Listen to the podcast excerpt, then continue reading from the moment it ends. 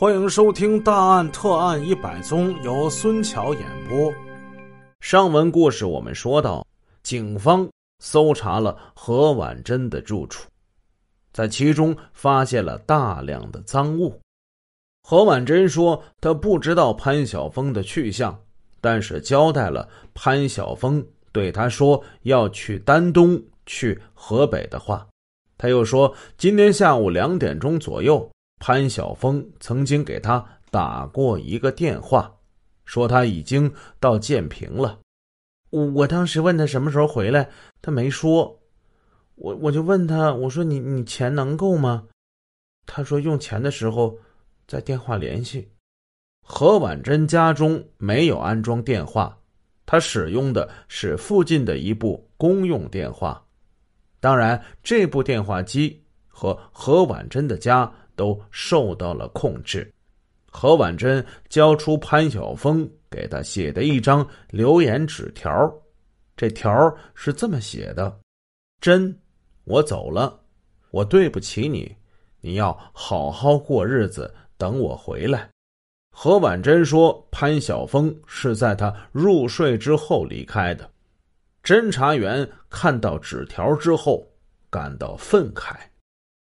就是这个家伙，他先后极其残忍的杀害了九名无辜的女性，毁灭了那么多幸福的家庭。可是他对自己的情妇却是含情脉脉，儿女情长。这潘晓峰真的去了丹东，或者是去了建平，他还是虚晃一枪呢？潘家的亲戚比较多，很多住在农村。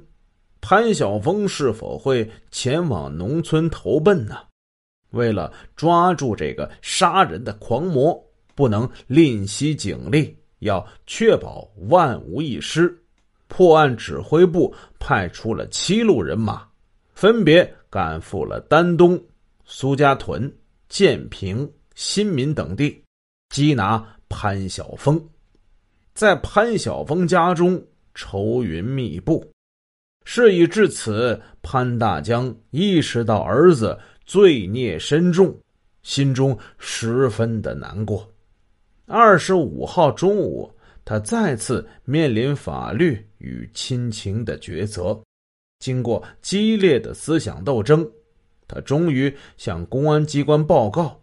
说今天中午，他的妻子在学校接到一个电话，那个电话是儿子潘晓峰打来的。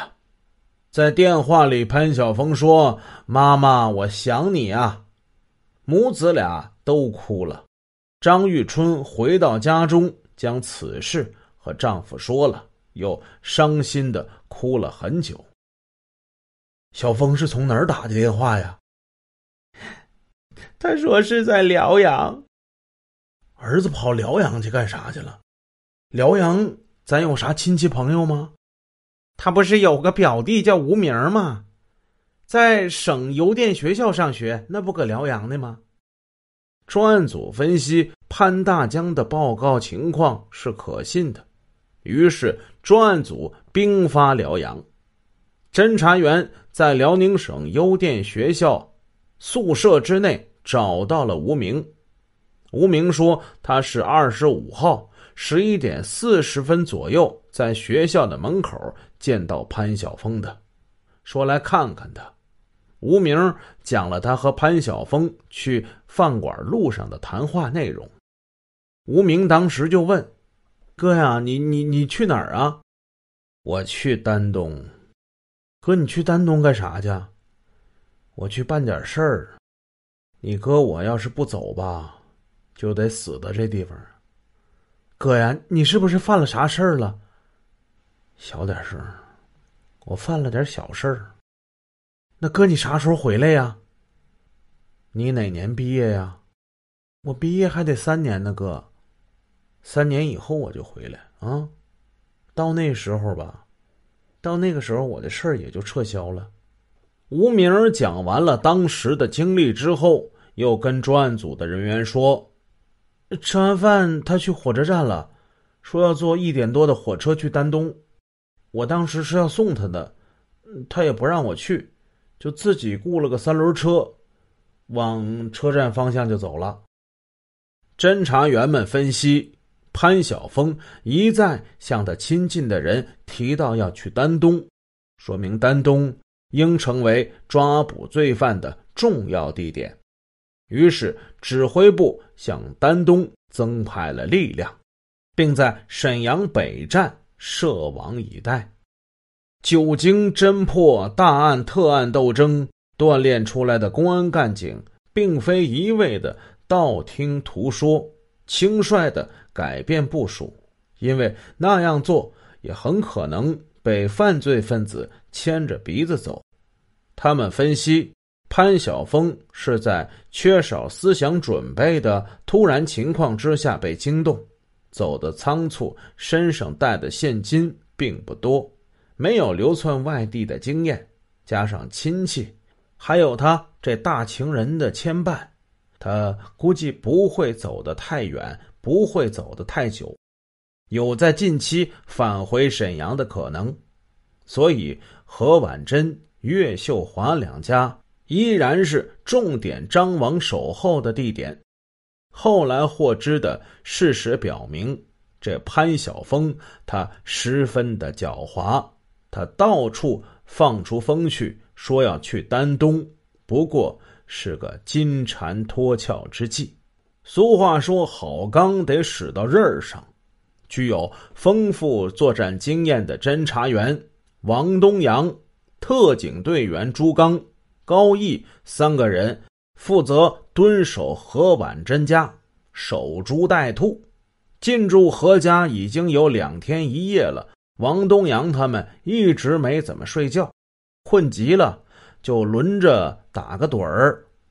这是个特别艰苦的任务，他们不能走出室外，吃喝拉撒都要在屋里解决。